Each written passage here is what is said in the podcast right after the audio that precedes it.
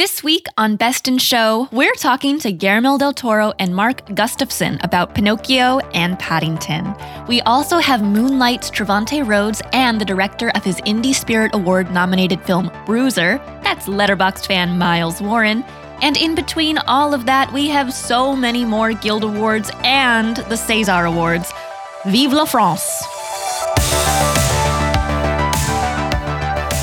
Before we begin, we'd like to thank our sponsor, Bleecker Street, for giving us a Toni Collette and Monica Bellucci mobster comedy, Mafia Mama, directed by Catherine Hardwicke.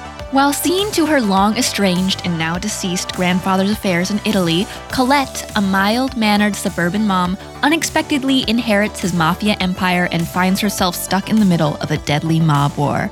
Guided by the firm's trusted consigliere, she hilariously defies everyone's expectations, including her own, as the new head of the family business. Mafia Mama will be in theaters this April, and the trailer just dropped, so get on over to YouTube and watch. After listening to this podcast, of course. Of course, of course, on with the show. Hi, and welcome to Best in Show, a limited podcast series brought to you by the Letterboxd Show. I am Mia Vicino, the West Coast editor here at Letterboxd, and Best in Show, as you know by now, is all about awards season. We have contenders, we have movie execs, we have Letterboxd data, we have reckons, and it's all in service of doing what we always do here at Letterboxd celebrating cinema. And here again to celebrate cinema with me are my best in show besties, Hollywood veteran, and our editorial producer, Brian Formo. Charmed. and our editor in chief, Gemma Gracewood. Hello from two hours up the road from you. Also on our team, outside in the broadcast van with their taquitos and their aqua fresca, are our resident fact finder, Jax Facts, and the man with the tape deck himself, our editor, Slim. Thank you, as always, to these silent gents. And now, the news. Brian, it has been another huge week for the craft awards bodies the Screen Actors Guild, the Producers Guild, the Annie Awards for animation, and the, the César Awards were just held in Paris. Let's start in Paris, shall we? Hollywood can wait just a little bit. Ooh, we. the César Awards are the French film industry's top film prizes. You may remember the Césars from such walkouts as 2020 when Adèle Haenel and Celine Sciamma and others left the room crying shame after Roman Polanski was given a gong. Well, well, well, how times change. This year, the Best Picture went to a procedural thriller about a case of femicide, The Night of the Twelfth, a film that has had everyone talking about the treatment of women by police police and the judiciary. Yeah, well, everyone who's seen it, to be accurate, The Night of the 12th is streaming in France, but not really available anywhere else yet. But 10,000 Letterboxd members have logged it, and it had a little César's bump over the weekend on Letterboxd as more French members or people living in France caught up with it. Hugo on Letterboxd says of Night of the 12th that it raises questions about men and women today and about the place of masculinity and that Dominik Moll deserves his prizes for the perfect staging.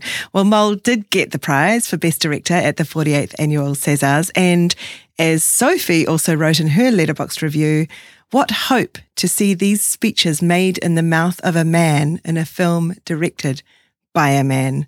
Uh, here's the thing a woman was never going to win Best Director at the Césars since all five finalists were male directors. But a couple of notes on that. Firstly, Night of the Twelfth had several women producers, and one of them, the legendary Caroline Benjo, called for awareness around violence against women in her acceptance speech. And uh, she suggested in her speech that Dominik Moll is doing the work that men need to do. Start listening. And secondly, the Césars, like the BAFTAs and some other awards, but not the Oscars yet, one day, maybe hopefully, have a Best First Film award. And is that where we might find a woman filmmaker or two, Brian?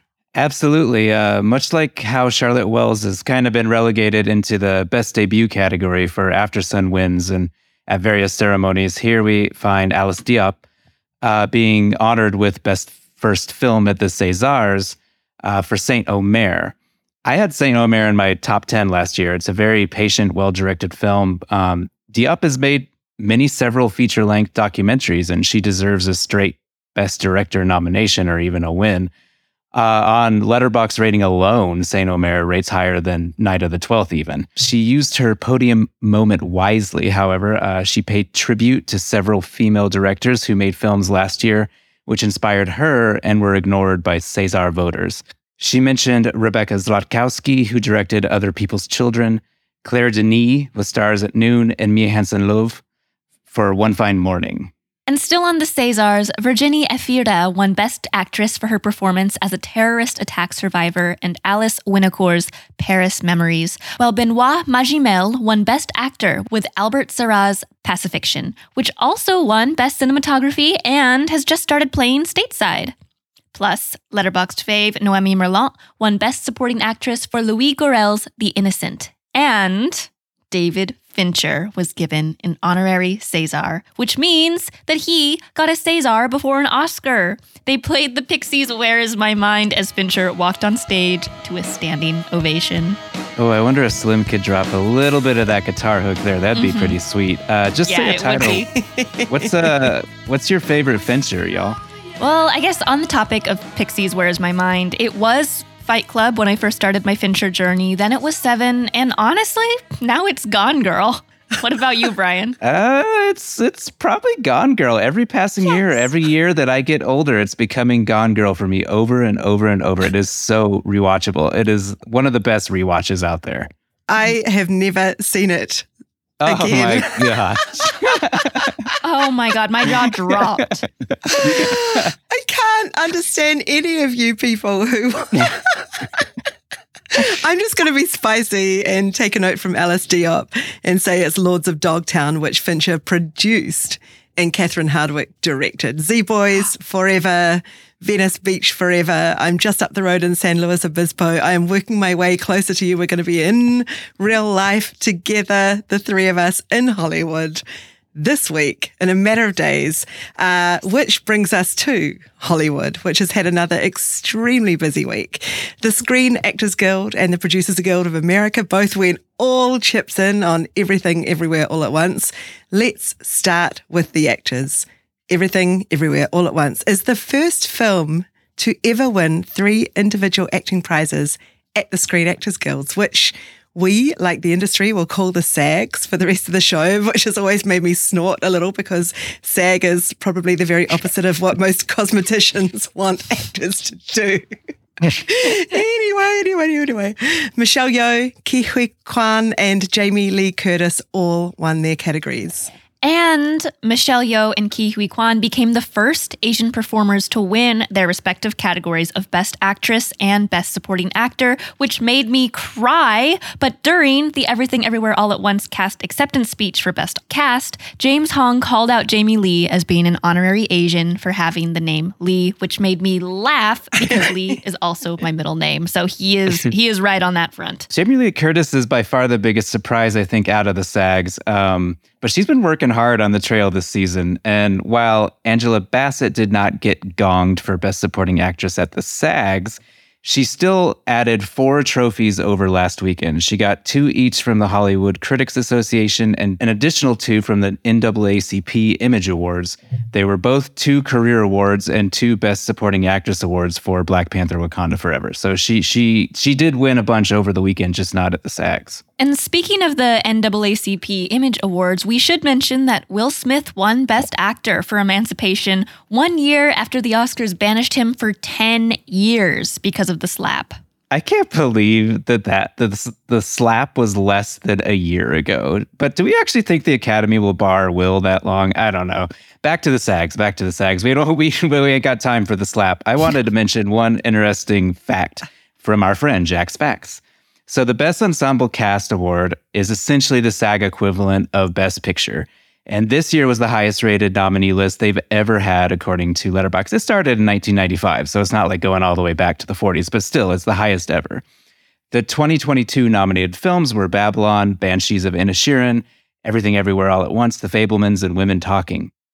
Combined, that had a 4.1 out of 5 rating, uh, average rating on Letterboxd. The, the second closest year was 1997 which had 3.9 and the full monty was kind of a spoiler win because it had no individual acting nominations which is unusual for the sags but it is truly an ensemble film okay okay Back to this year, not a surprise. Everything Everywhere, cruise to victory. It won everything, a clean sweep. Mia, you watched the whole show. Tell us your highlight. I actually want to add, I just remembered that Mark Wahlberg referred to women talking as women are talking when he was announcing, and that might be my highlight. So let me actually. it was incredible. But then after that, he awarded the cast award to Everything Everywhere All at Once, and Michelle Yeoh handed the mic off to 94 year old James Hong, who spoke about how his first film was with Clark Gable way back in the day, and they, they had white people playing Asian people with their eyes taped back and everything because, you know, Asians don't make money at the box office, they say. And then he was like, but look at us now. To rapturous applause. It was incredible. So that both of those moments uh, meld into my highlight. Pro and con. I, yeah. Ah, insane, insane. I just keep thinking about Breakfast at Tiffany's and how cursed that wonderful Mm-hmm. So film cursed. is. Oh, so cursed. Sorry, everyone. Uh, a quick note on stunts, though. The SAGs recognise this craft, and it's not a surprise, but Top Gun Maverick won the award. That will surely eventually just be named for Tom Cruise for the rest of life, I guess. um, what else happened or did not happen to your satisfaction at the SAGs, Mia? Oh, well, my poor Colin Farrell and his stunt eyebrows were passed over for Best Actor at the SAGs to Brendan Fraser for The Whale, who also won at the Hollywood Critics Association Awards this weekend. Um, and the, the Banshees of Inisherin had an inglorious statistic. It is the first film to get five SAG nominations and not win any. But they'll always have their BAFTAs. They will always have their BAFTAs. So, so the mention of Hollywood Critics Association in there, I feel like all the many, many, many regional critics association awards are months behind us. But no, there was this one last ceremony over the weekend. Um, Brian and Mia, you were both there. What were the vibes? Uh, it was a love fest for everything, everywhere, all at once, and also RRR. Um, Everything uh, took picture, director, actress, supporting actor, and more. RRR won action film, best action film, stunts, international, and a few others. Uh, but this group, which I should know is one of the two critic memberships I am a part of, has a few categories that I wanted to highlight outside of the Oscar rat race. Uh, much how we already highlighted that the SAG does stunts, um, the HCAs have a couple that the Oscars should consider as well. So Jenny Slate was on stage often as Marcel the Shell with shoes on, won Best Indie Film, which was a pleasant surprise. Um, and she was in Everything Everywhere All at Once, uh, which I, everyone keeps forgetting about, which did win Best Ensemble. She was one of the few cast members that was at the event, so she got up uh, with Ke Huy Quan for that. Uh, but the loveliest Jenny Slate moment was her speech for winning a category that doesn't show up enough best voice or motion capture performance. Let's listen because it actually made me tear up a little in the room. I just um, want to say this performance has been my very favorite. And um,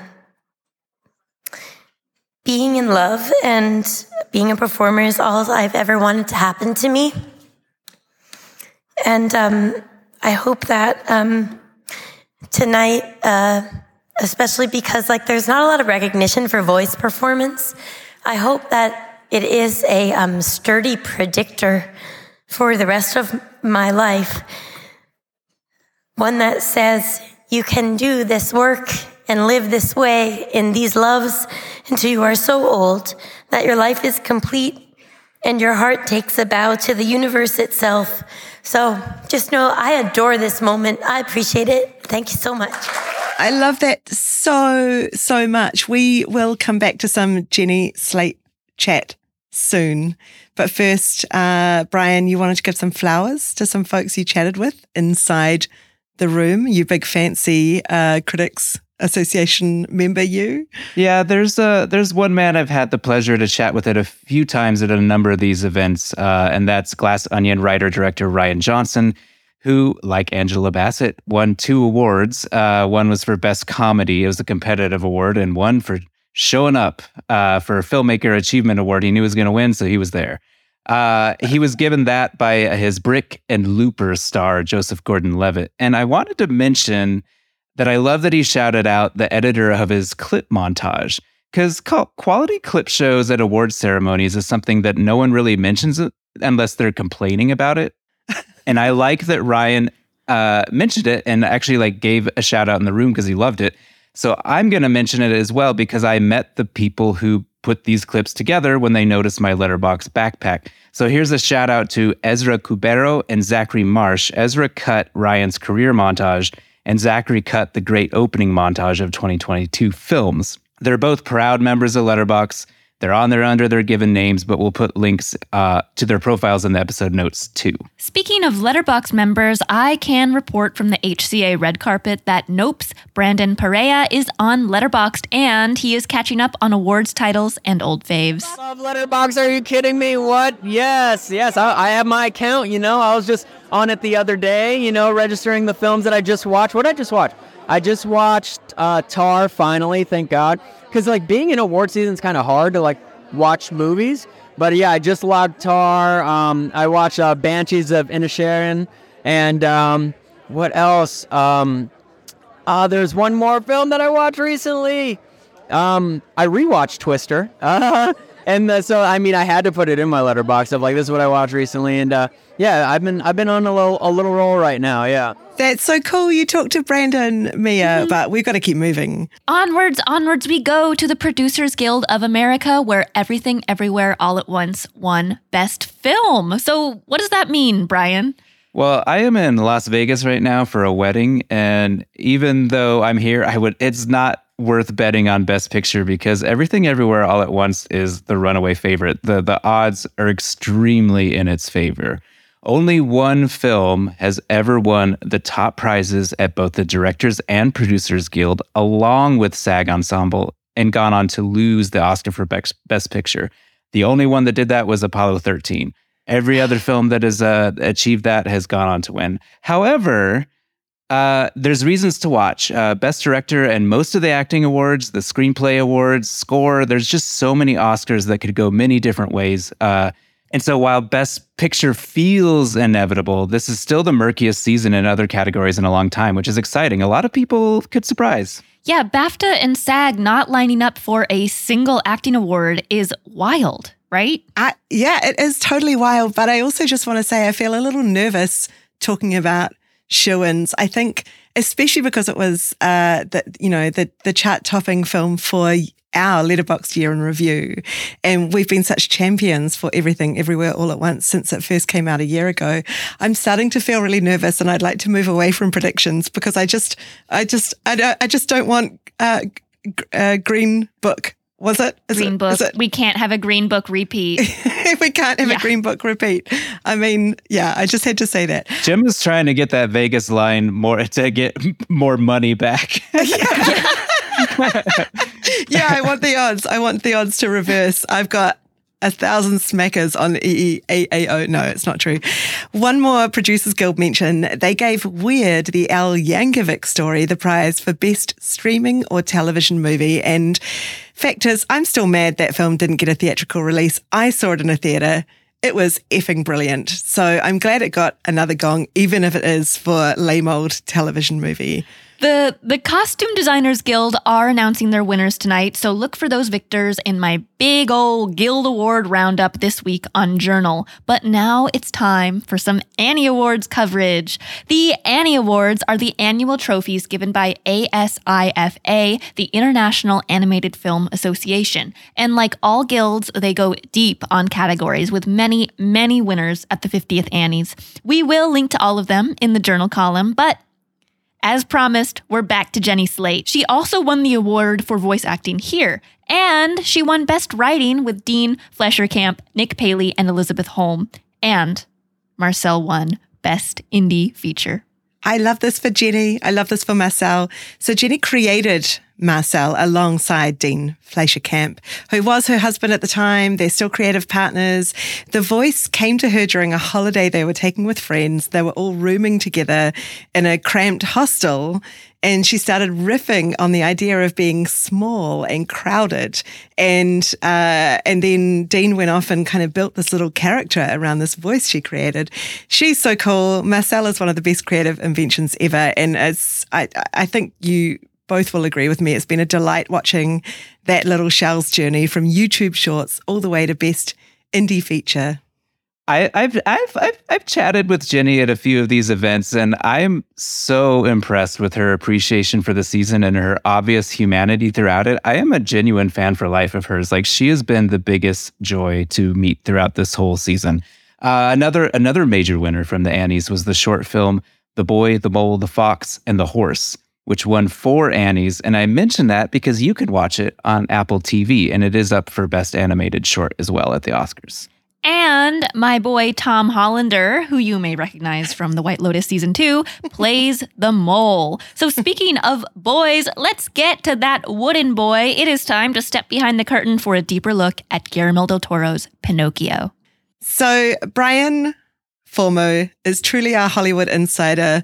This episode, with all this talk of chatting with Rian Johnson and Jenny Slate. But Brian did Mia and I a solid this week he allowed us to interview one of our heroes and one of the best people in Hollywood. So now anyone in their right mind, i.e. me, will know that Guillermo del Toro was plain robbed of winning Best Picture at last year's Oscars for Nightmare Alley. But could this be Guillermo's year?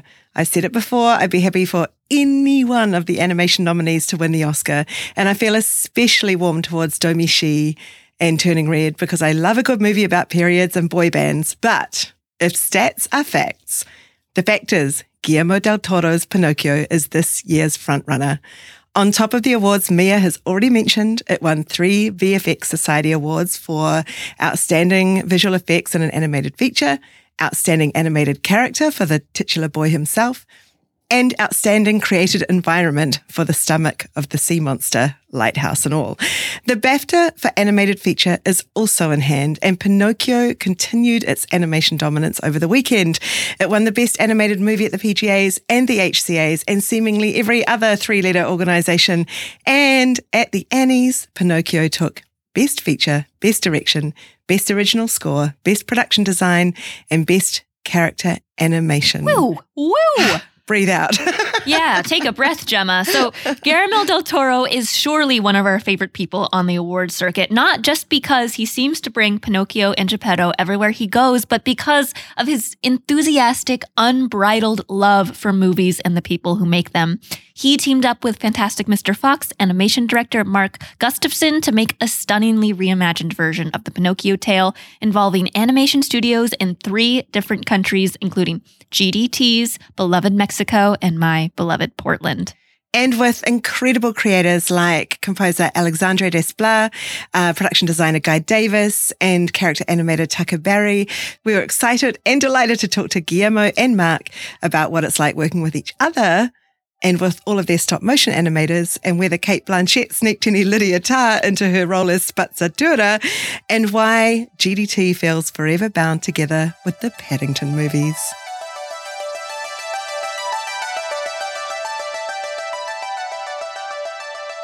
Since this podcast is an awards season show, can we go all the way back before filmmaking? What's the first award or prize you two ever won, and what was it for? Mark has a good story. Mark, spill. I never won many awards as a kid, but at some like in my, I think the first award I ever got, I bought at, at, at a store. I was in this um, it was in the secondhand store, and there was a bowling trophy, and it had my name on it. It said Mark Gustafson, and it was for high average. and I thought, yep, how am I ever going to do better than that? So I, I, I have that trophy. I bought it. it means a lot to me. you know, the the first award I won was incredibly meaningful because it was a cash award. We I had uh, I had taken a loan on my home to finish Cronos, and I owed uh, a quarter of a million dollars at age 28, and I had sold my car to finish Cronos, so I had no car. And we were going to be foreclosed or we were going to be in deep trouble, my producer and I. And this first prize was a hundred thousand dollars, and uh, and I always thought when people climb on the stage and cried, it was fake. And then we climbed on the stage, and I was just weeping, mostly because I was not going to go to jail. Oh yeah. I feel like like that's amazing, and a hundred thousand dollars is good. Cash is great, A lot. high average, Mark. That's that's special. Pretty good. You got to admit. Okay, so uh, we hear a lot from GDT, but I I, I want to read a review from Harper, who writes uh, of of you, Guillermo. I'm just glad this man decided to be an artist and not a military leader because I fear I'd go to war for him. Oh, you. So, in that in in that vein, what is the what is the coolest? Like, what's the most fun and satisfying thing about working with each other? Guillermo, can you tell us about Mark as a workmate and vice versa? Careful. yeah, the most ridiculously Restraining uh, order. yeah, similar sense of humor. We we I think that we both have the advantage that we don't take ourselves seriously, but we take our job and our work and the artistry of it seriously. We are very, very serious about it, but we ourselves like to be so, sort of self-effacing and ironic and weird, very weird about it. So his humor is exceedingly strange and is very similar to mine. So it's rare. It's rare to find that. And and and uh, in the in the artistic side, I think that uh, is is a director that I can completely rely that we are both have each other's backs. Like if he says something, uh, it's not something that comes from anything but the betterment of the film. So that's incredibly beautiful. You know, you don't have that with many people. And I think, um, you know, what I love about working with talented people is that I learn every single day, and that's a that's a beautiful thing. And I learn from the people who, you know, the painters, the sculptors, you know, the, all the artists, and and in particular from Guillermo. You know, he brings a lot to this. Um, you know, he has a vast experience, and it's really fun to to have that reflected in this different medium, you know, and pushing it uh, in a different way and bringing those sensibilities from from live action. And he also the other thing I really like about working with Guillermo is that he's he protects us. He's at the gate. We're not Mhm. going to get studio notes. We're not going to have to do screenings, you know, for audiences in you know different parts of the country where Guillermo is there and he's like, "Nope, we're doing this our way, and it's either going to fail or it's going to succeed, and this is the way it is." I'm so glad you brought up being weird because we have to talk about that. Gemma and I love to be weird. And Nah. Scott writes, This is so clearly a labor of love, gorgeous and distinctive and nuanced and weird, and all the better for it. So, can we talk about how being weird is the best thing to be as filmmakers, please? you need to be a little bit weird to get Alexandre Desplat to write a Yeah. song with lyrics like "You're a poop." Yes. Uh, Art and poop uh, uh, seldom uh, encounter each other uh, past the age of three. I think before that, they do encounter each other often. But for myself, I, I think it's weird that people think there is such a thing as weird. I think that every person I ever meet is an anomaly. And that's what makes them absolutely worth meeting. And and I don't. I think most quote unquote weird people wouldn't consider themselves weird necessarily. Thank you. Um, I like weird people. That's why I went into animation. Yeah. well, and, and and and we are not disappointed. What we have in, is the world on one hand, and whatever you build to cope with it, and it's the world that is crazy. We're just coping with it. In in reality, all the social structures, the mores, the norms, the things that we're told should be, most of them go against human nature. Most of them and and we have to protect the human spirit and sometimes the counterbalance has to be weird So, so, so, so true. And I feel like this has just turned into a therapy session for all the weird kids listening who are who are now being affirmed, deeply affirmed in their life choices. Um, you know, but on on that, you know, society and and and protecting the weirdness, Sam writes on Letterboxd that Pinocchio is definitely definitely going to scare somebody's kids, but it's way worth Mhm. it. Like since when does a kids movie deal with mortality, alcoholism, and effing Mussolini? L M A O O O O O. Another another Letterboxd member, Kevin, calls your film Amarcordiocchio, Yeah, well, which that that is one of the few that is one of the few films that we did watch with the production designers.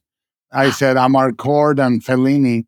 Uh, we should Mm. watch. We should watch because that little town is very much Ri- Rimini or Rimini is is the size of the town of Pinocchio.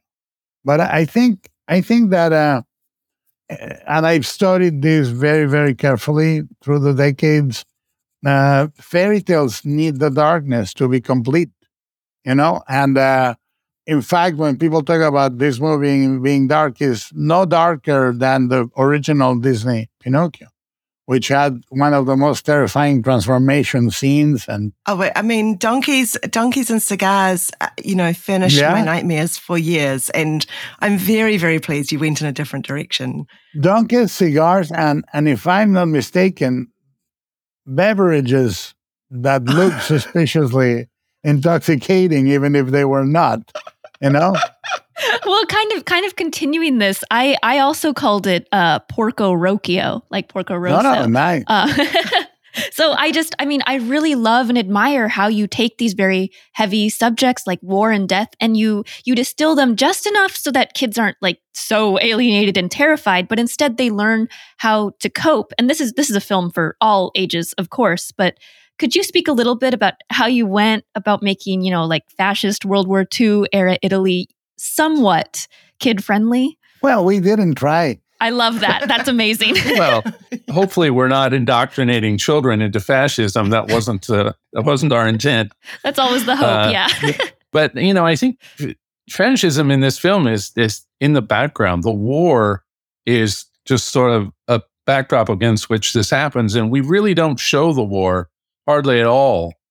Uh, we show a bit of it when we are in the training camp, but um, for the most part, that's you know that's it. And I because you don't have to show something like everybody understands that you know? It's it's just another note that we're playing. And it you know th- this notion of fascism as a really uh, uh, awful version of a paternal relationship is sort of what we were getting at with that you know this this father figure in Mussolini who wants everybody to obey and walk in lockstep he essentially wants them to be puppets he says I like puppets so he has very few lines but he he really spells it out right there And and the thing is the the the insidious thing. I mean, you see the war in the horizon or the distant plains, uh, but then you see it full fledged on the exercises of the kids in the training camp.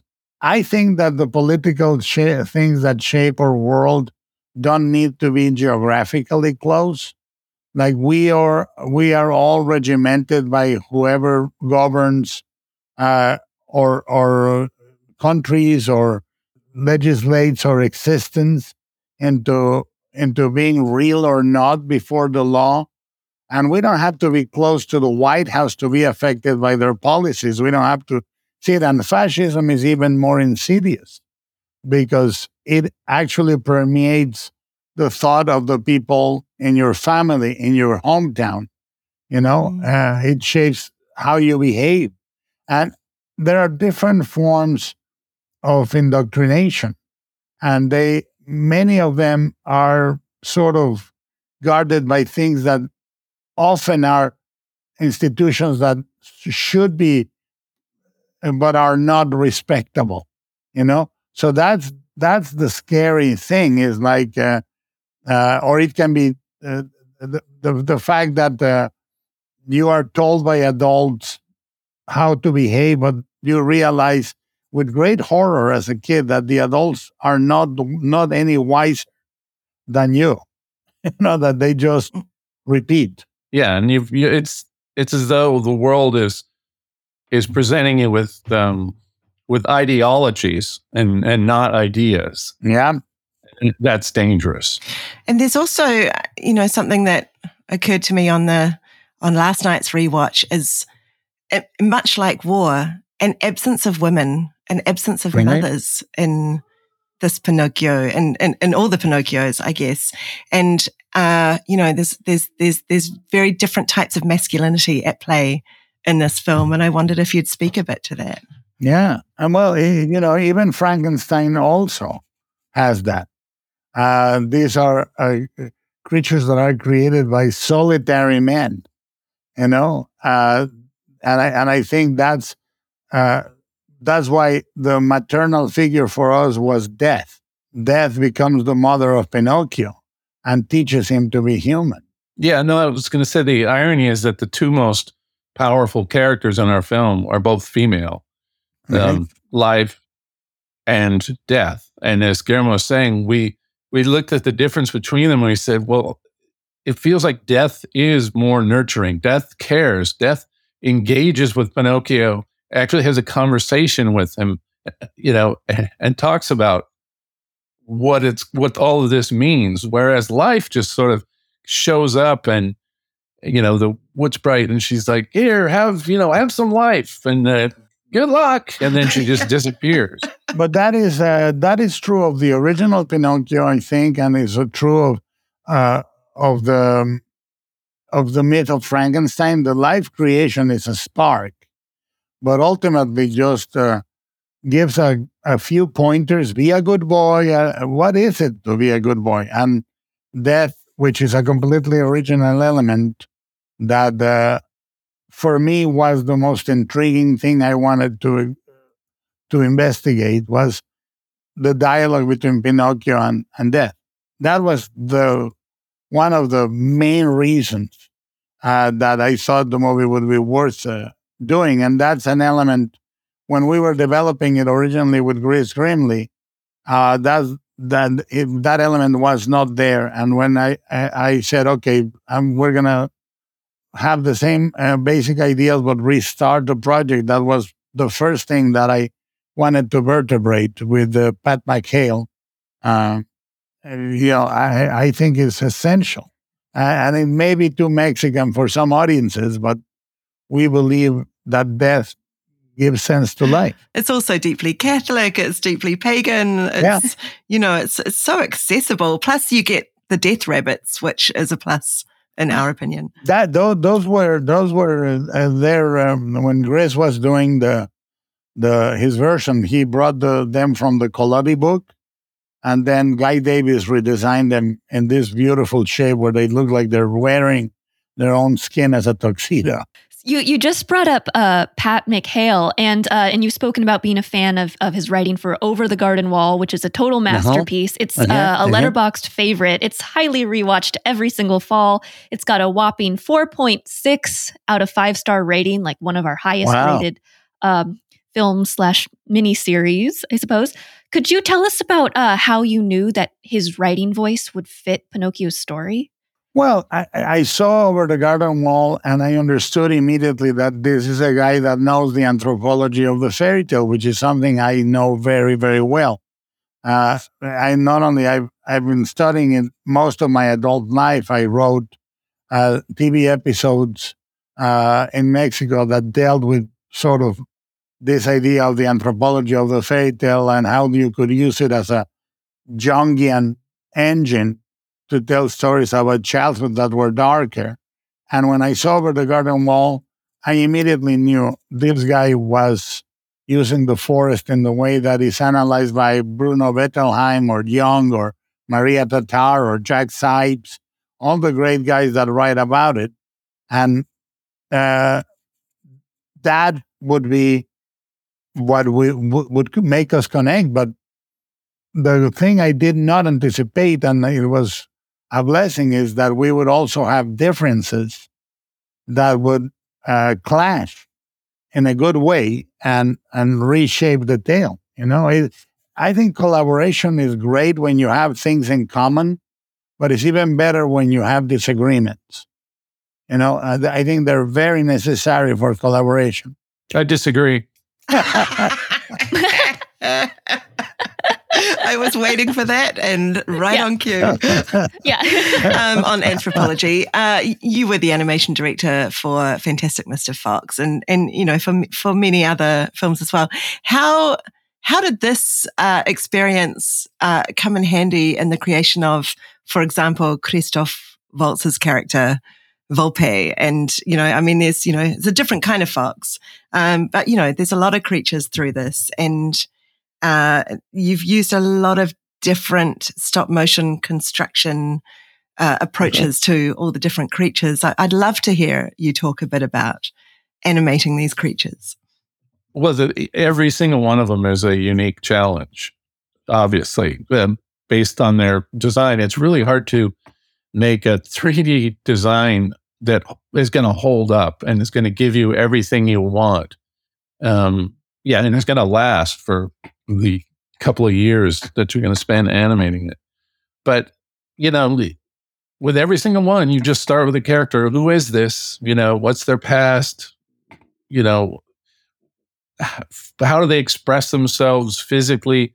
How does that make them different from the other characters? Is this character older or younger? Or you know, so you just you look at all those things, and then you you know you get really good character designers, and and you you make cool designs, and then you go to the team that's going to actually have to build the, these things, and you you know you collect samples of cloth and you know uh, just uh, you do all this work and it takes about a year or so to to make a puppet. You know, there's a, there's all these detail. I there's this story I tell from when I was working on Fantastic Mr. Fox, where we were trying to get Mr. Fox's, you know, his jacket material, the right kind of jacket material, and we kept showing stuff to Wes. It went for weeks and weeks. It actually turned into months. We kept showing him samples. Then somebody got the bright idea. They said, go to his tailor, get a sample of his suit, and we'll show that to him. Hmm. and that's what we did. And that's the one he improved. So Mr. Fox is essentially wearing the exact same, you know, outfit as Wes. I think that only speaks to the fact that we're all, you know, we all express ourselves through these films in ways that maybe we don't even realize. And and and in the best case scenario, as this is something Guillermo says all the time, all the artists on your project should be making self portraits. They should be Mm. able to look at the work that they're doing and say, that reflects me. And it's also the movie that I'm making with well, this whole team. So if you can get there, um, that's a really great place to be with the artists. yeah, I was going to say, I think that might have been my favorite part of the uh, making of documentary on Netflix was the footage of the stop motion animators acting out what their characters were going to do. And I, I, I've actually worked with Ants Elworthy on a couple of projects. He's one of Yeah, your yeah. Leads. yeah. and I've seen that in real time and I I've experienced in real time the way that animators over time become so at one with their characters. Yep. It's it's a beautiful thing. Well, Ant did a lot of that stuff with Volpe coming down, you know, coming up to meet Pinocchio, you know, going down the stairs and saying, "Oh, the chocolate and all," the world," you know, that's that's all Ant. He did a fantastic job with that sequence. And, and I think if you watch the different Pinocchios and the different Geppettos, if you had the knowledge of seeing how each animator made a variation of the Pinocchio or the Geppetto is fascinating. They are, uh, uh, some of them understood the violence of Volpe better than anyone. Don't you think, Mark? Yeah, yeah. Jan, in particular, No, was almost he was almost too good at at the, at the really dark stuff right before Volpe would explode. I mean, he could just make the, the hair crawl in the back of your neck. he was very scary, I would say. Yeah. Speaking of making a, a character your own, I have to ask about Cate Blanchett as Spazzatura. Um, I, I know you had such a great time filming Nightmare Alley that she said she would do anything for you. She'd play a pencil for you. So could you could you tell us both of Yes. you about uh, directing the Lydia Tár to make monkey noises? And well, it's funny you mentioned Lydia Tár because we were doing some pickups for, Spazzatura in a studio in London. And so we were recording Spazzatura and Cate's in there and just, know, she really great, really committed to it. it. Was doing a brilliant job. And then, and then she immediately had to switch over to a session where she was doing pick, pickups for Tár. So she go into doing that character. So that's a that's a pretty talented actress. We were we were we were leaving the recording booth, uh, and then Todd Field would be coming in to direct her for the. There's a there's an old Warner Brothers cartoon where the coyote is leaving and the and the sheepdog is coming in and say, "Good morning, Ralph. Good morning." and then it was like that. We were crossing each other. Good morning. Good morning, Todd. Oh, I'm so glad I asked. We're convinced that some of her Tár performance might have leaked into Spazzatura and maybe the other way around as well. So the way you cast uh, a movie is you you try to cast uh, essence, and the funny thing with Cate is if you work with her, everybody knows she's sophisticated, precise, elegant, but she's also raunchy and fun. and, and and and only if you know this you understand how good of an idea it is for her to play Spazzatura. It is her spirit animal. It's like uh, like I never had worked with Christoph Waltz, but I had been in a jury with him in Venice in the Venice Film Festival for the entirety of the festival, and I thought this guy will be perfect for this. I have one last question that I'm going to kick myself if I don't ask. I, I have to. Um, so Milo writes The running gag about Ewan McGregor trying to get the chance to sing but never getting to is perfectly done, which I really related to because I'm always wanting Ewan to sing in movies and he rarely gets the chance to. And I know that he requested to sing in the end credits of Down with Love, which is one of my favorite films ever. So I have to ask was his Pinocchio and credit song another request, or did you always know that would be there? No, we we originally planned it to be there. Okay. Uh, we, the the killing of the the killing of the cricket came from the book, from uh, uh, you know he does it Collodi in the book, and we had it from the beginning. But what happened is the the song at the end was in, and then we ran out of budget, and the song in the end was out, and then when we felt how powerful emotionally the ending was and how sort of devastating it was. And we said, you know what? It's, uh, and it was very, very late in the process that uh, we said, you know what? We got to tighten our belts and pay for that cricket singing at the end because we need it. Yes. Uh, or we will leave, we will go straight from the theater to therapy you know, and and and uh, and it was it was and it also it always made, gave sense to the fact that the cricket was narrating everything from the other side, and it, it, sort of made it better. Exactly. You know what it reminded me of a little bit, uh, and this leads me to our final Letterboxd review and question was uh, Hugh Grant's number at the end of Paddington 2 in the prison. the Paddington movies and I have a very weird relationship because in Paddington 2, there is a sort of shape of water sequence where Sally has to swim in the water and rescue Paddington. And Paddington 1 was in production when we were in pre production of uh, Shape of Water, and it has an inundated bathroom, uh, both of them. I, I mean, and Sally is sort of the messenger between the two. Paddington 2 is a damn masterpiece.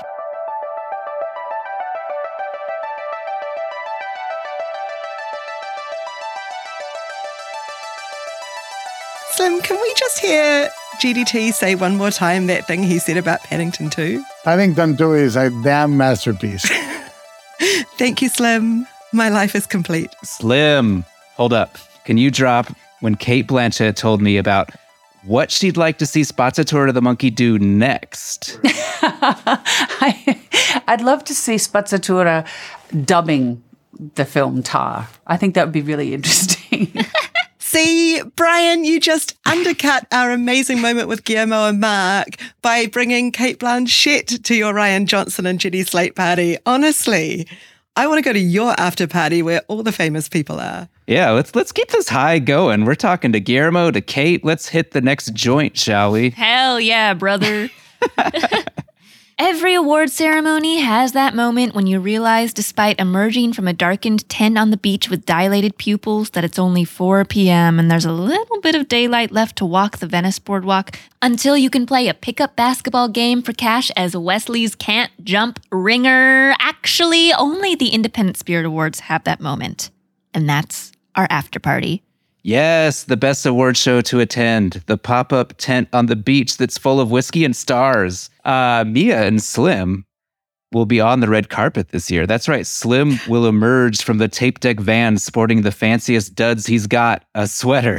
a Letterboxd hoodie, a Letterboxd hoodie. I kid, I kid. Uh, but uh, Slim and I, we've been dropping fashion links in Slack. Uh, I'll be in the press conference area, and Gemma, you'll be in the tent. You're going to be in that tent that's on the beach. State your excitement and expectations, please. I I expect to be wearing a dress by a New Zealand designer, Gloria, Gloria, Christine Crabb. Thank you very much. And I hope and will be excited to just run into and hug my fellow countrywoman, Melanie Lynskey.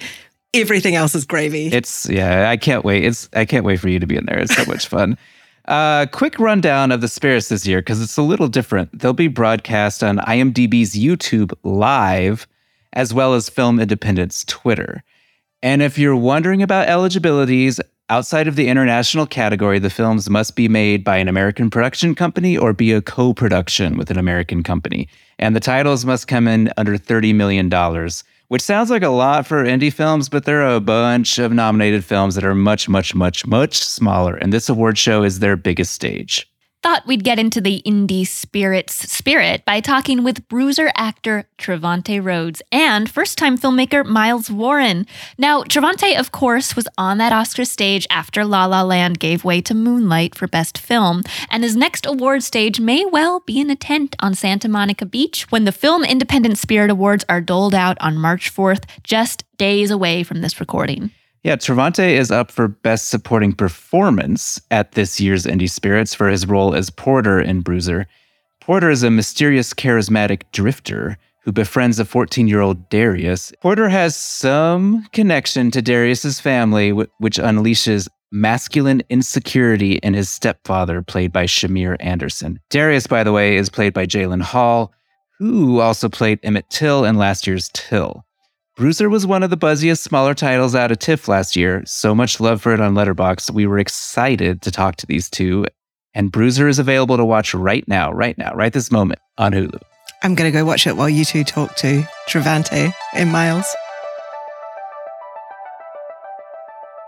So, because this is an awards podcast, we ask all of our guests what is the first award that you can remember winning?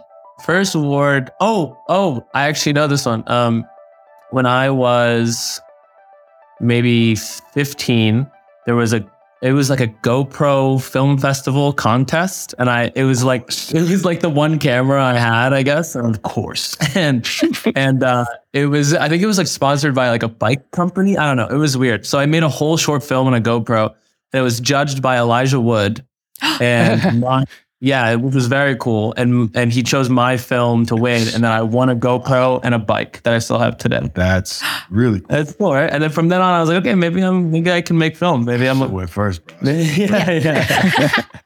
Isn't that cool? Uh, you know, I ran track when I was younger, summer track. I always won and beating people in races. So nice. the first award I won, I think I was about eight years old. Went to state. You always won. Always. Never lost until college. nice track star Trevante. Trevante, uh, keeping on the awards bent, you are nominated for an Indie Spirit this year. Mm. Congratulations! Congratulations. Thanks, God. This it's your first uh, nomination there for yourself, but you did win the Altman Award there before uh, for Moonlight. For our listeners, uh, so you've been to the ceremony. Can for our listeners, can you set up like what makes this award show different and unique amongst the awards trail? I think this was specifically because it is the Indie Spirit Awards. It's geared towards independent films when everything else. There's a lot of other things in play, I guess, with the other things, whereas this one maybe isn't so much convoluted, I would say. And and festivals are super important to this process too. So one Letterboxd member who attended the TIFF premiere wrote, I literally made an account just to talk about this film. I'm so excited right now, I can't even sleep. And then Maria wrote, if new and emerging directors like Miles Warren are showing up with these kinds of feature-length directorial debuts, the future of filmmaking is in good hands.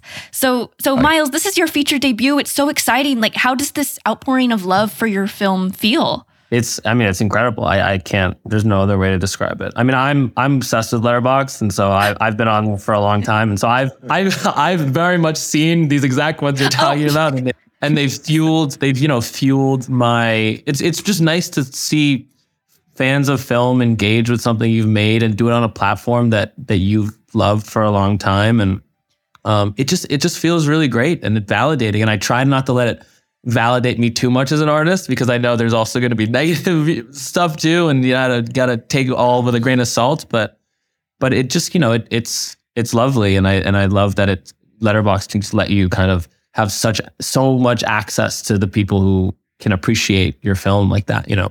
Which which uh, hits you hits you more in your feels, Elijah Wood validation or Letterboxd validation? honestly, honestly, the Letterboxd validation is is unmatched. It's like unparalleled because I know I just know the community and I know you know how how it works, and so just to have people that I don't know on the app kind of saying nice things is really special. And uh, Trevante, you were not only the first person cast in Bruiser, but you also came on as a producer. What excited you most about the script as an actor, but also pushed you to produce as well? Holistically, it was when it came to me, it was right before my son was born. So it really became this love letter, this gift to my son uh, above all things. And then again, having the opportunity to sit with Miles and just listen to him speak, along with obviously reading his work, or just being able to hop in a space with somebody like that. It was great. And then I get to say, you know, Jalen Hall got to fuck. Jalen Hall played my son. You know, that's my kid's gonna love that. Oh yeah, Jalen Hall is incredible, and he's having he's having such a big year. Like his leading performance here, and then he took on that uh, immensely challenging role of Emmett Till in Till. Like he he is absolutely a rising star. And I read that you, Miles, um, you rewrote the character a little bit to accompany his personality. And um, I was wondering if both of you could kind of expand on that and tell us about working with this amazing, fresh new talent. Yeah, yeah, he's he's really incredible, and yeah, Dar- Darius was kind of written a little more, I don't know, maybe shy and uh, reserved, I think, and and Jalen is not that at all. You know, he's very confident. He's very, very, very smart, um, and you know, he know he emotionally is intelligent too, and he knows what needs to be done in the scenes and and what the movie is. You know, and he kn- he knew the movie hinged on his shoulders, and so once I started talking to him, and I was just kind of so charmed by his personality and how much he started to remind me almost of Porter, which was interesting. And so I, I, I realized, oh, it, you can see kind of Porter in this kid and the way he's just kind of effortlessly cool. And and so I started to shape Darius around that. And and yeah, working with him was incredible. You know, he's he's one of those rare kind of young talents where he can you he you ask him to do something and he can do it effortlessly and perfectly to the point sometimes where I would be like, "Hey, you can make a mistake here. You can kind of scuff this up, you know, and and and and dig a little deeper and and less, you know, surface." And and he would he would really appreciate that, and he would he liked kind of me challenging him to to make some mistakes also because he's also he's just a kid, you know. Um, and so that kind of working relationship, I think, was really exciting and and really fun. Sitting with Jalen and obviously getting to meet Jalen, he is someone who I feel is very similar to myself. So when what Miles was saying and his, I guess, relation of Porter, I felt that like he is, uh, I relate. I know who he is as a young man. I know who he is. I know who he will be as a man. His relationship with his mother is very similar to my relationship with my mother. So I just, it was a blessing. Really cool to see from who I put as like a young version of myself play my son. Was great. Something that really resonated with me with this film is kind of the the secondhand nature of overhearing about like how your father was when he was younger. Uh, when I was Darius's age, my dad was a football coach, and he coached with uh, his old high school friends. And you would they would tell stories about like on a Friday, Saturday night, you'd want to cross the street if you saw him. And uh, I've never thrown a punch in my my life, and it but that always made me feel, and I know that that's the more like righteous path, but that always made me feel strange knowing this about my father and kind of less manly in some type of way, much wiser now. But I'm I'm curious if there was anyone that you guys drew from in writing and performing that um, maybe knowing about them when you were younger kind of put your quote unquote manhood into question.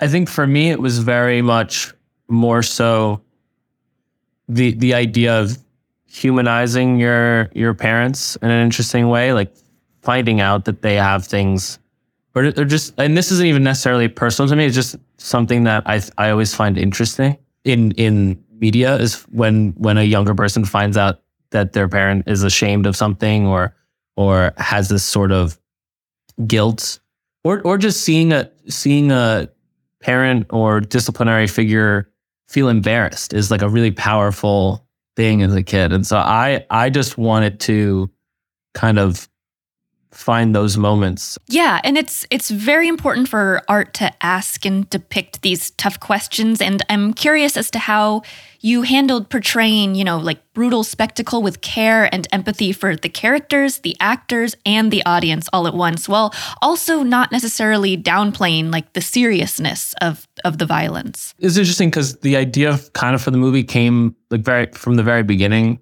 um, sort of from the idea of what world star fight videos kind of end up being. And and they, those videos like don't have very much care you know for the subject Yeah. involved. And it and they're you know obviously shot in these kind of wide frames and and comedy lives in the wide shot. So it always feels funnier than it probably actually is in the in the moment. And i think that it's like a weird it's bizarre with these with these kind of videos because um they are they're they're shared as comedy or like something that's just crazy. And then but there's a ser- there's a real kind of tragedy to them. Um and so i kind of what i wanted to do was was film film the beginning of some of these moments these these kind of violent moments in these wide angles and not not let not give too much space for the camera to move anywhere and just be very still. And then once everything starts to ramp up um kind of start to cut in like very close and not ha- not live in like medium shots, but like cut into these singles and isolate them. And especially at the fair, you know, it's like we have the wide shot and then you cut into those singles and and you you once you're in, you're like, oh, okay, this is kind of escalating a little more, you know. And and so I think um I think playing around with with being very extreme with the camera and kind of staying out and then only coming in right when right when the the kind of conflict is ramped up to 10 you you kind of I don't know, you kind of all of a sudden feel like you're you're in it and you've had you've been taking it for granted almost. Did did that play into your decision to shoot it in four that four three aspect ratio? I really loved that. Yeah, yeah. I think that combined with obviously it's a movie about these men that kind of continuously, you know, f- make themselves feel trapped and and um when the other exists in the other and when they exist in each other's life, they they basically just can't exist while the other person for some reason is is around and they they their their kind of space closes in on them in an interesting way and so I wanted to capture that. Um, I also really like the uh, how much height you know I get on the frame and I can kind of dwarf them sometimes, especially with the scene where Malcolm is giving his kind of unhinged monologue about Porter's past, and you see a lot of the ceiling and a lot of the floor, and and he almost he's like this big, you know, he's wide, but he's kind of dwarfed by this this house that he's built, and so those those kind of moments I love for three because you get you get to see so much what's up what's above and below and trapping these men. Perfect. Yeah, I um I also want to kind of get into your influences and talk about movies since this is for Letterboxd after all. So there's there's that Well, there's that there's that scene about Doctor Strangelove near the beginning that I really I really have to ask about. So Porter's hyping the film up to Darius who who like kind of makes fun of him and it's a really charming moment. Um, could you tell us about why you selected Doctor Strangelove specifically and if you love the movie now is your chance to gush about it. No, yeah. I mean, Doctor Strangelove is obviously a classic. Um, Yeah. It's one of my favorites growing up. I mainly chose it for the character. I think. I think just Porter, you know, being someone who, you know, served in the in the mil- in the Air Force or military and and has kind of dropped out of that life and, has- and found it to be like very exploitative and taken a part of him. And it just seems like a the type of movie that he would watch and and you know understand and kind of get. So there was that, and then also I just loved the idea of of, of Porter explaining kind of mutually assured destruction to his his son in a movie where these you know two men are about to basically kind of beat each other to oblivion. I think I thought was really interesting, and so I mean that's why I chose it. I I chose it for character. I mean, obviously I love the movie, um, and in terms of specific influences, you know, it, it's it's it started I think with um, Charles Burnett's work, Killer of Sheep, and and um, To Sleep with Anger. You know, the idea of a of a stranger coming into the family unit and kind of that showing the seams of that of that unit. Um, and you know, David Gordon Green's George Washington, kind of the the the, the very loose poetic stuff that like Terrence Malick had. I also, you know, Badlands is something that I showed Trevante to look at Martin Sheen's character just because of all the the kind of posturing and the physical acting that that character does to, you know, bring bring a, a, a younger kind of string a younger character along on a on a journey was really interesting to me. So so yeah, it was there was those are kind of the influence, and then and then like as the movie kind of turns into this thrill, it goes from this drama that's in nature into this thriller. Then it you know a little bit of Night of the Hunter, Cape Fear took inspo from, and so so yeah, it was it was kind of a whole hodgepodge of influences. Well, off of that, uh, Trevante, if you could recommend any movie to someone Darius's age that left a mark on you when you were younger, what would it be? You know what, man? I have to say hardball. I don't know what. I don't know what. No, actually, I'll tell you exactly why. It was one of the first films that my mother, my brother, and I all saw together in the theater. And the little boy who passed away in the film, his name is G Baby. And my little brother's name is G. It is kind of like, so I guess that's probably not the film I should have set for this. Struck me in a way, I think, but that's the reason why it struck me. Perfect. Could you also, both of you, speak about the importance of that Bruce Lee shirt? I love that Bruce Lee shirt, and you know, and the compliments that that come from it. Because um, you could have picked any anyone, so I, am curious about Bruce Lee specifically. Yeah, I think it was just it's like a, a specific pop culture reference that I found interesting and that deepens the character. And um, I, I I think it's I almost thought it was funny because I was like, I don't. I, ben and I, Ben, my co-writer and I, we kind of thought, I, you know, maybe Porter hasn't even really seen that many of his movies, but he's just the iconography of it and just the energy of it, and just that he has that shirt around, and he's like learned how to to kind of fight from the Bruce Lee school, and he's like been interested in that world, and then just has that shirt and. And the way he's, you know, talks about Bruce Lee in the very specific way it was just, I think it's just an interesting character thing and and a way to like a, a visual thing to keep with Darius throughout the movie because he, when he puts it on, he puts it on very specific moments in the film as kind of a connection thing. And so I thought it was just a nice visual reminder of of Porter throughout the movie. And Trevante, since we're we're talking about costumes, uh, and Miles already said Badlands, so I'm picturing that denim jacket. I have to ask you about that skeleton jacket. Yeah. How did that inform your character like w- from that moment on of putting it on yeah man he's just such a badass in that jacket that's just, just that simple porter is such a badass that jacket just I don't know. I think you just showed me that and you were like, this is this is Porter, you know, and it just was one of those things that was that made him for me.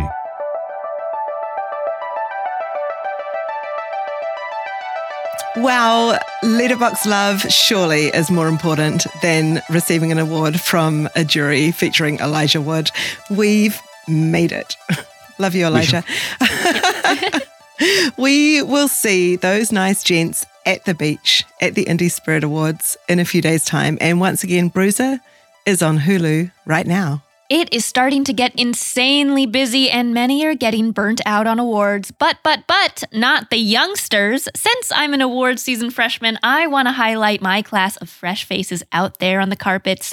You hear a lot of jaded comments about awards around this time in February, but it's so exciting to see Frankie Corio and all these new kids on the block having the times of their lives right now. So, the youth are our player of the season nominees this week. Yeah, the youth.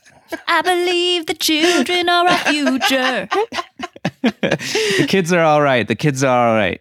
Uh, this year at the HCAs, there were so many youths in the room with fancy mocktails. At least I think they were mocktails. Who knows? Uh, the oh Black God. Phone stars Mason Thames and uh, Madeline McGraw didn't know what to say on stage when they were accepting Best Horror Film for the scary Ethan Hawke movie. They just both held the award and were just like, "Oh gosh, oh geez, oh gosh, thanks Scott."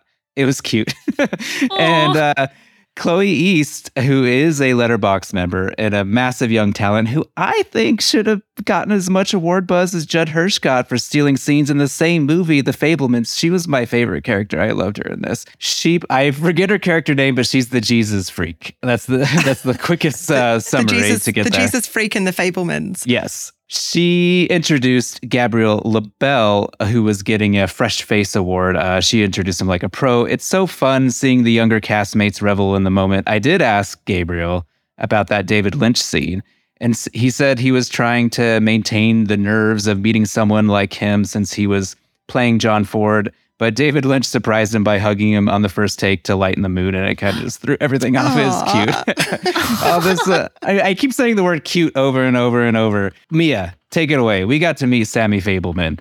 It's true. It's true. We did get to meet Sammy Fabelman. Brian pulled me over into a conversation with him, Gabriel LaBelle, and told him I lost my vape pen when we saw the Fabelmans. Thank you for that, Brian.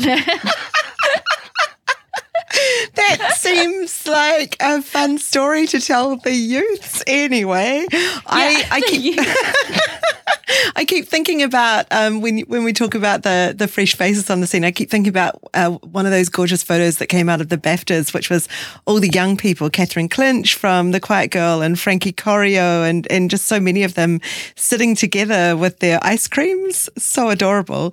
And speaking of which, um, Ella Kemp, our London editor, got Frankie Corio's four faves at BAFTA, which was adorable. You can see it on our socials. She mentioned uh, Madeline's movie, The Black Phone, as one of them, and Don't Worry, Darling as another. It's really lovely that we get these kids' favorite movies because these kids are in and are going to be in so many of our members' favorite movies in the future. And plus, also just eating ice creams at awards ceremonies is so much cooler than, I don't know, pocketing bottles of bourbon.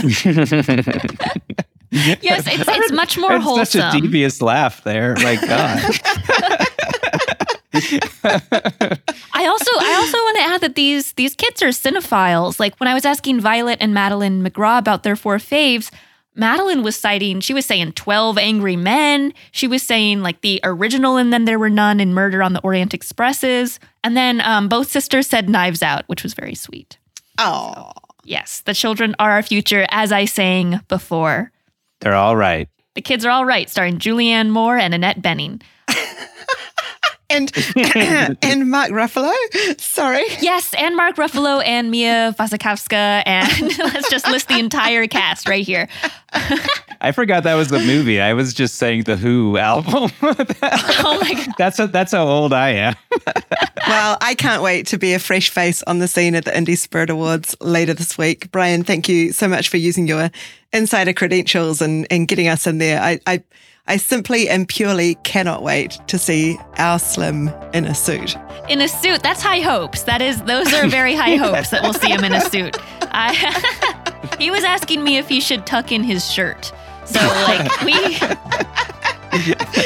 Slim, don't edit this bit out. I know you're in charge, but leave it in.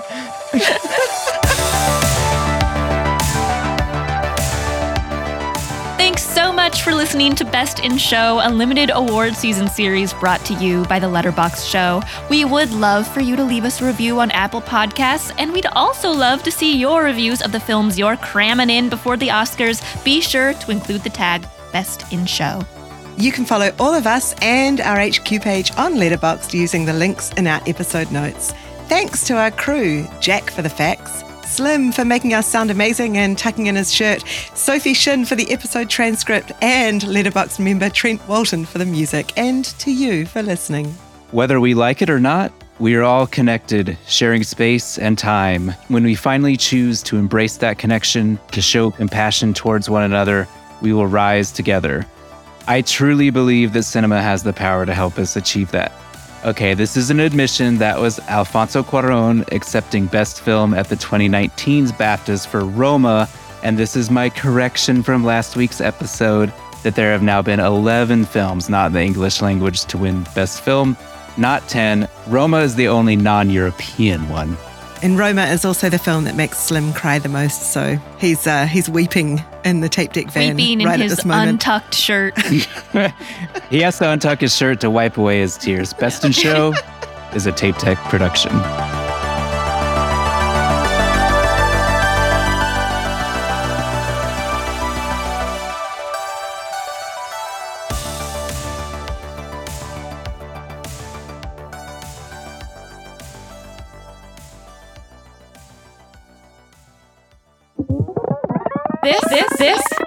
Tape Deck podcast.